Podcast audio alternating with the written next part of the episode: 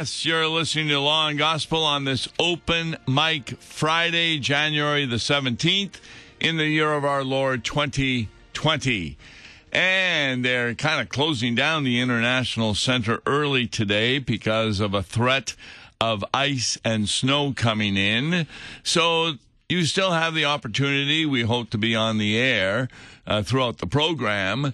If you would like to call me, Tom Baker, with a theological question, a number in St. Louis is 821 0850. Anywhere in North America, including St. Louis, 1 800 730 2727. So, many of you may be home right now. They've closed a lot of schools today and are listening, hopefully, to KFUO. So, if you're about to ask a question, give me a ring at 1 800 730 2727. I want to kind of follow up our conversation yesterday with Wes Reimnitz on the distinction between someone who is a vegan and someone who is a vegetarian. I want to make real clear that there was no thinking that a vegan cannot be a Christian. I believe that there are people who believe in evolution yet God may still consider them to be a Christian even though they have false teaching in that area. But if they trust in Jesus for their salvation, it's quite possible they can be saved. I'm afraid that evolution can end up putting someone in a situation where they are not saved. But that's really between them and God. So if you got any questions, uh, be glad to be talking to you right now. In fact, let's go. I believe Susan's on the air. Hi, Susan. Yes, I have a question about Epiphany. Go ahead. Um, why the 12 days? It's not like it's the circumcision or the purification or the um, uh, any of the other specific events related to you know the Magi coming. I know the reason behind it. Why the 12 days, and what's the history behind the celebration of Epiphany? Thank you. I'll hang up and listen to your answer. Thank you very much for calling. The reason Epiphany is important is that if you had been at the Bethlehem stable and looked at Jesus, you never would have guessed, oh, this is God. This is the Savior. Had the shepherds not been told by the angels, wow, there would have been no knowledge of people going by learning that a baby had just been born, they would have thought it would have been a regular baby. But that's not accurate, as we all know. The season of Epiphany, and the word Epiphany kind of means revelation, where you get more insight into who is this child.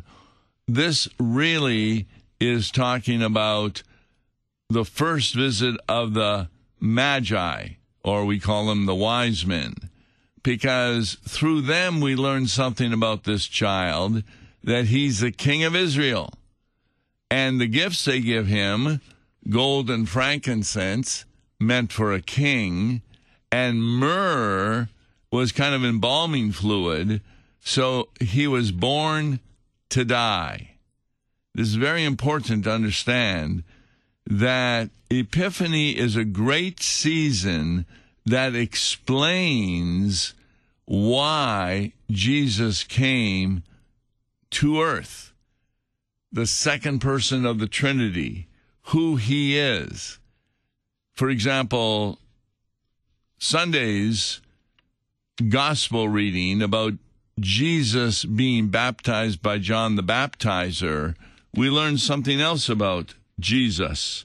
Uh, for example, I began my sermon last night. I preached at two congregations last evening, and what we were talking about was that game. You may have heard about this game where you say a word, and then a person thinks, What am I thinking about immediately about that word? So, and, and the answers can be different depending on the season that you speak of it. For example, if near Christmas you say the word snow, then many of the children will think Christmas Day. But yesterday, if I said the word snow, people would think about the ice that's coming today. So, in that game, what do people think about when they say the word Jesus? Well, they'll think of God, a Savior, great teacher, healer. But the point I was making in yesterday's sermon would you ever say, when you first think about Jesus, you think about sinner? Is Jesus a sinner? And part of the problem is you've got a number of passages that say he was like us in all ways as a human being, but without sin. But you see, if God did not consider Jesus as a sinner, God the Father, then Jesus' death on the cross wouldn't have been for his sin because he never sinned, and it wouldn't have been for our sin. So somehow our sin had to be attached to Jesus willingly. And that's really the point of the baptism of Jesus.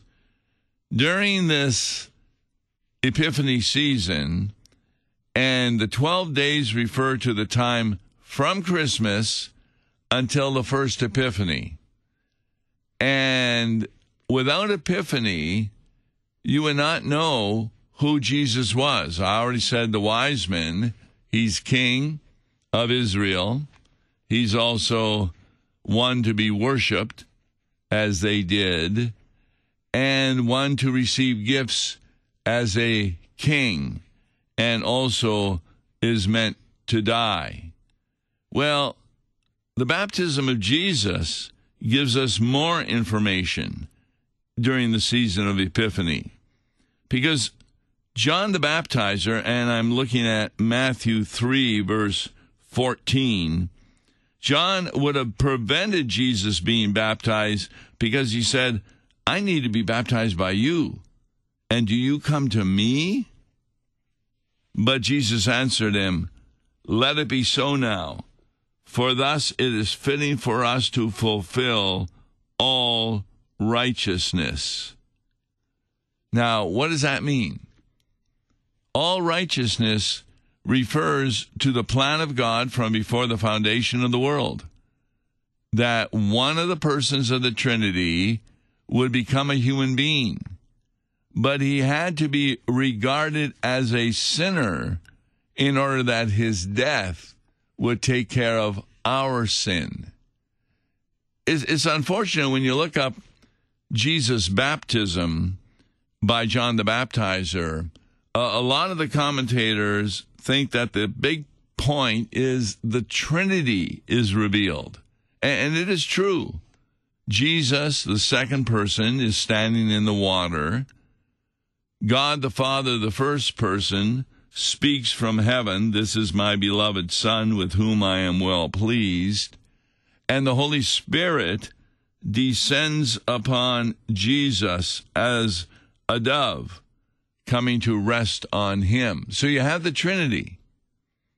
But I like to go beyond just a doctrinal conclusion. What difference does this make from a law and gospel point of view? And that's what Epiphany is all about showing a law and gospel understanding of Jesus. Well, the law is pretty clear because John the Baptizer is sent by God to be a forerunner of the Messiah. That means he is sent to be a preparer for the Messiah. It's kind of like a surgery is needed because we are born in sin. We need a new heart. But when you go to a doctor, maybe you're not feeling well, and he diagnoses a problem. John the Baptizer was the one who was diagnosing the problem of sin in every one of us. And so his baptism was not a sacramental baptism that provided the gift of the forgiveness of sins and the gift of the Holy Spirit. John said, The one coming after me, he'll give you the Holy Spirit, and that's the Pentecost baptism. John the Baptizer's baptism was a ceremonial kind of baptism to remind us that we are sinners in need of repentance. So you can understand John saying to Jesus, What are you coming to me for? I need to be baptized by you, not you by me. But Jesus says, No, it's necessary to fulfill all righteousness. Now, Jesus is not just talking about the plan the Holy Trinity had from before the foundation of the world. He's also talking about the righteousness we human beings as sinners need to receive. You see, there are a lot of distinctions we make in catechetical instruction about Jesus. He has two natures, divine and human, and we explain all that. He has three offices prophet, priest, and king. But he also has two obediences. Now, some people may say, well, I've never heard that before. Well, I'll give you the one obedience his passive obedience. Oh, yes, maybe you'll remember that from confirmation, because the other one is his active obedience. What's the difference between the two obediences of Jesus? His passive obedience refers to his passively going to the cross as a lamb without a murmur, not trying to fight it, willingly going to the cross, and therefore paying for our sins. That's what happened on the cross. So when he says it is finished, our righteousness that's coming to us is finished because Jesus has paid the price. And his passive obedience takes care of sins that we commit. But what about his active obedience? Somebody may walk into my office and ask the question, Pastor, how do I know I'm going to heaven? I just don't think I'm going to heaven.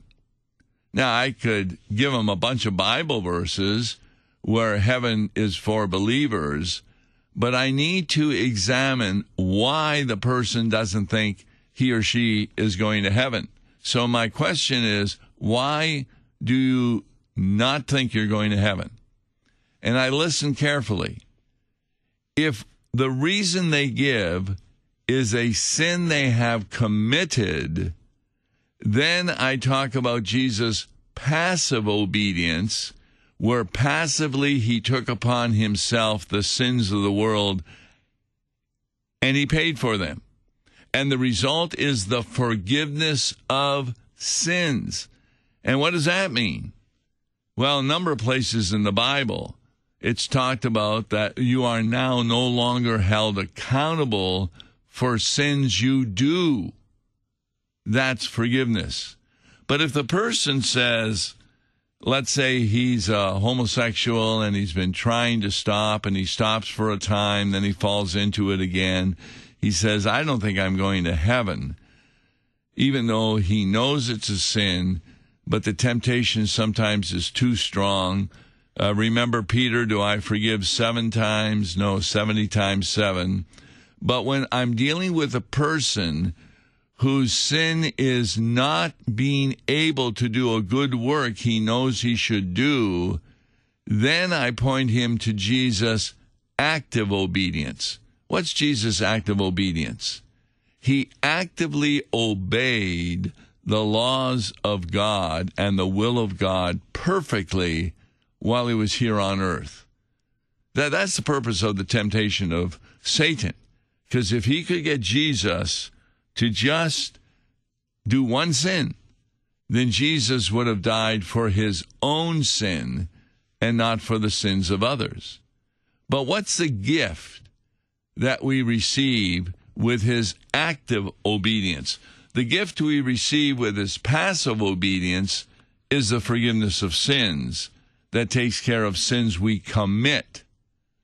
The gift we receive with his active obedience is the robe of righteousness. It's mentioned in the Old Testament, it's mentioned in the New Testament.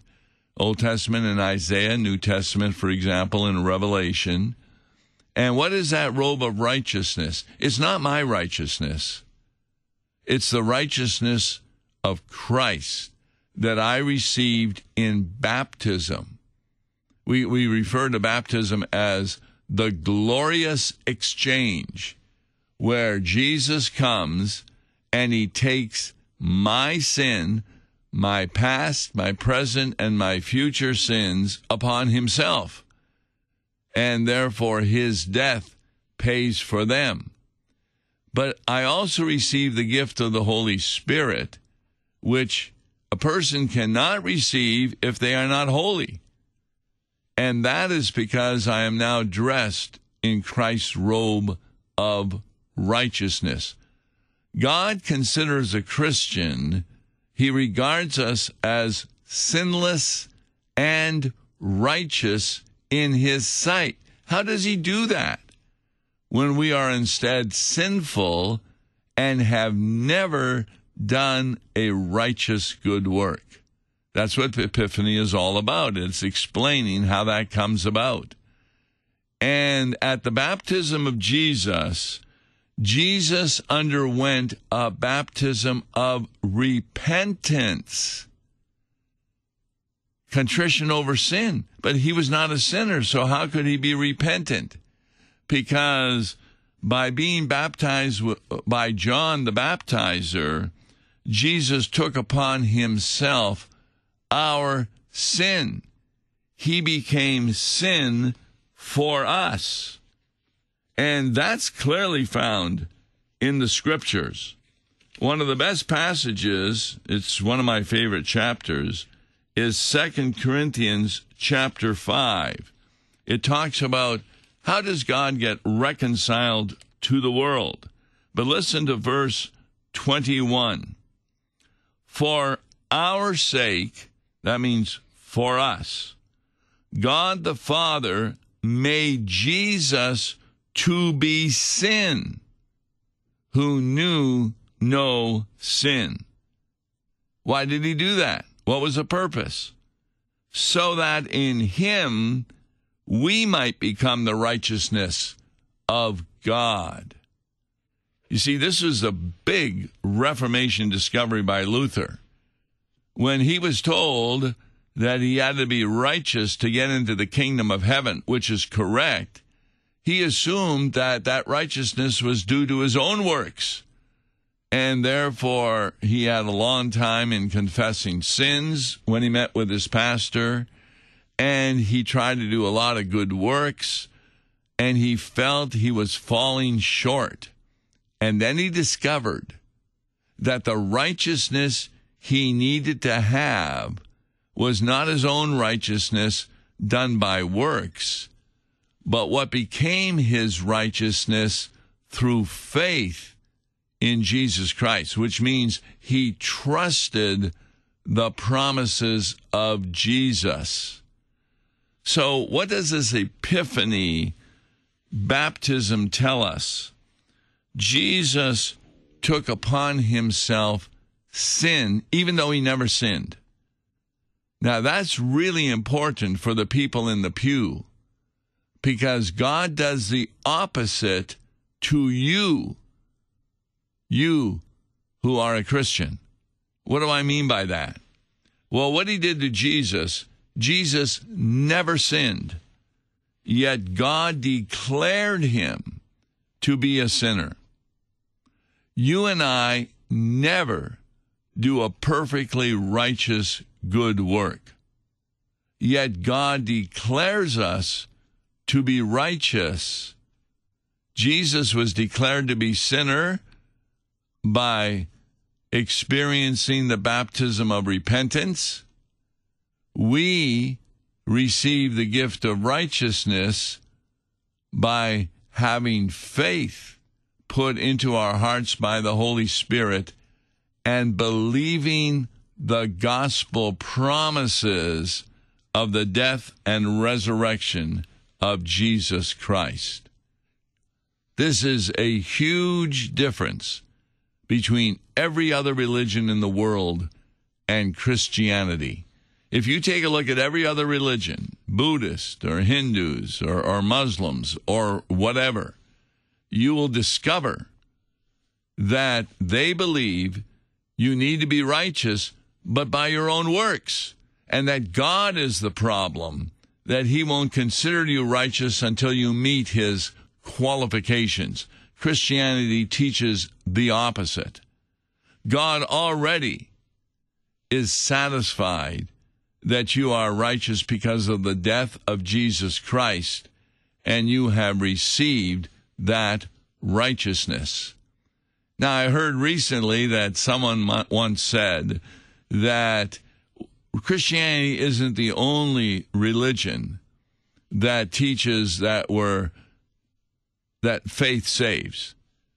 I think it was Buddhism they were talking about that if you have faith in a, a promise, then you are saved also there.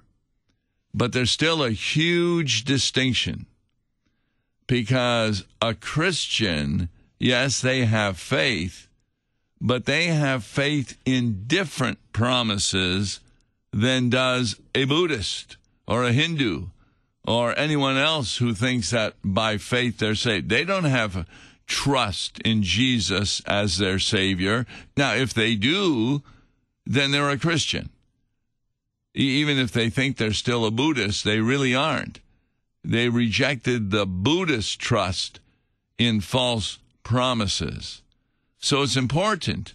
It's not just that other religions have other gods, they also trust in false promises, if they have any trust at all.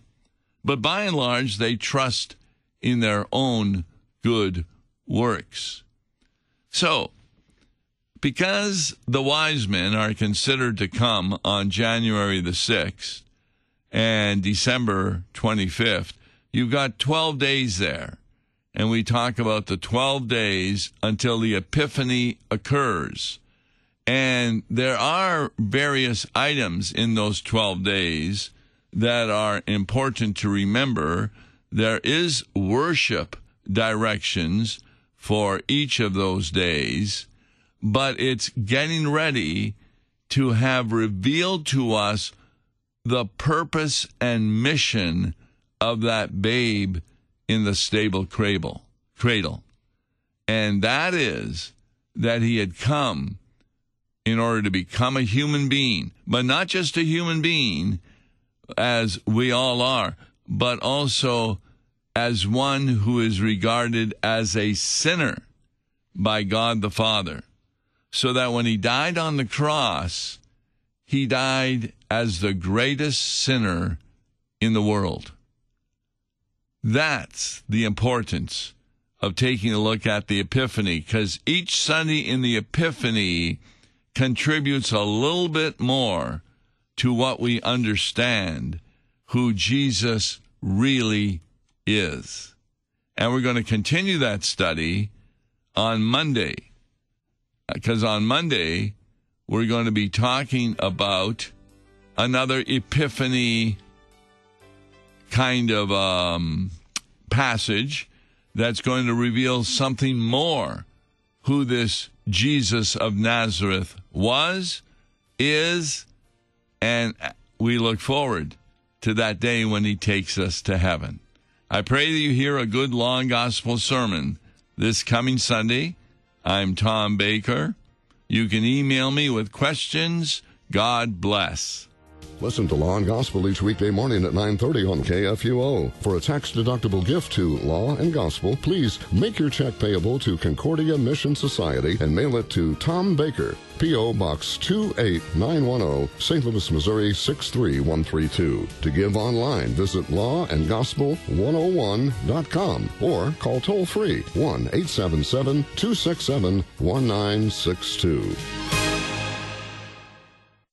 Views and opinions expressed on Worldwide KFUO may not represent the official position of the management or ownership of KFUO, the Lutheran Church Missouri Synod. If you'd like to comment on programs or topics heard on Worldwide KFUO, write us at KFUO, 1333 South Kirkwood Road, St. Louis, Missouri 63122. You can also leave a question or comment on our comment line at 314 996 1542. We are the messenger of good news, Worldwide KFUO.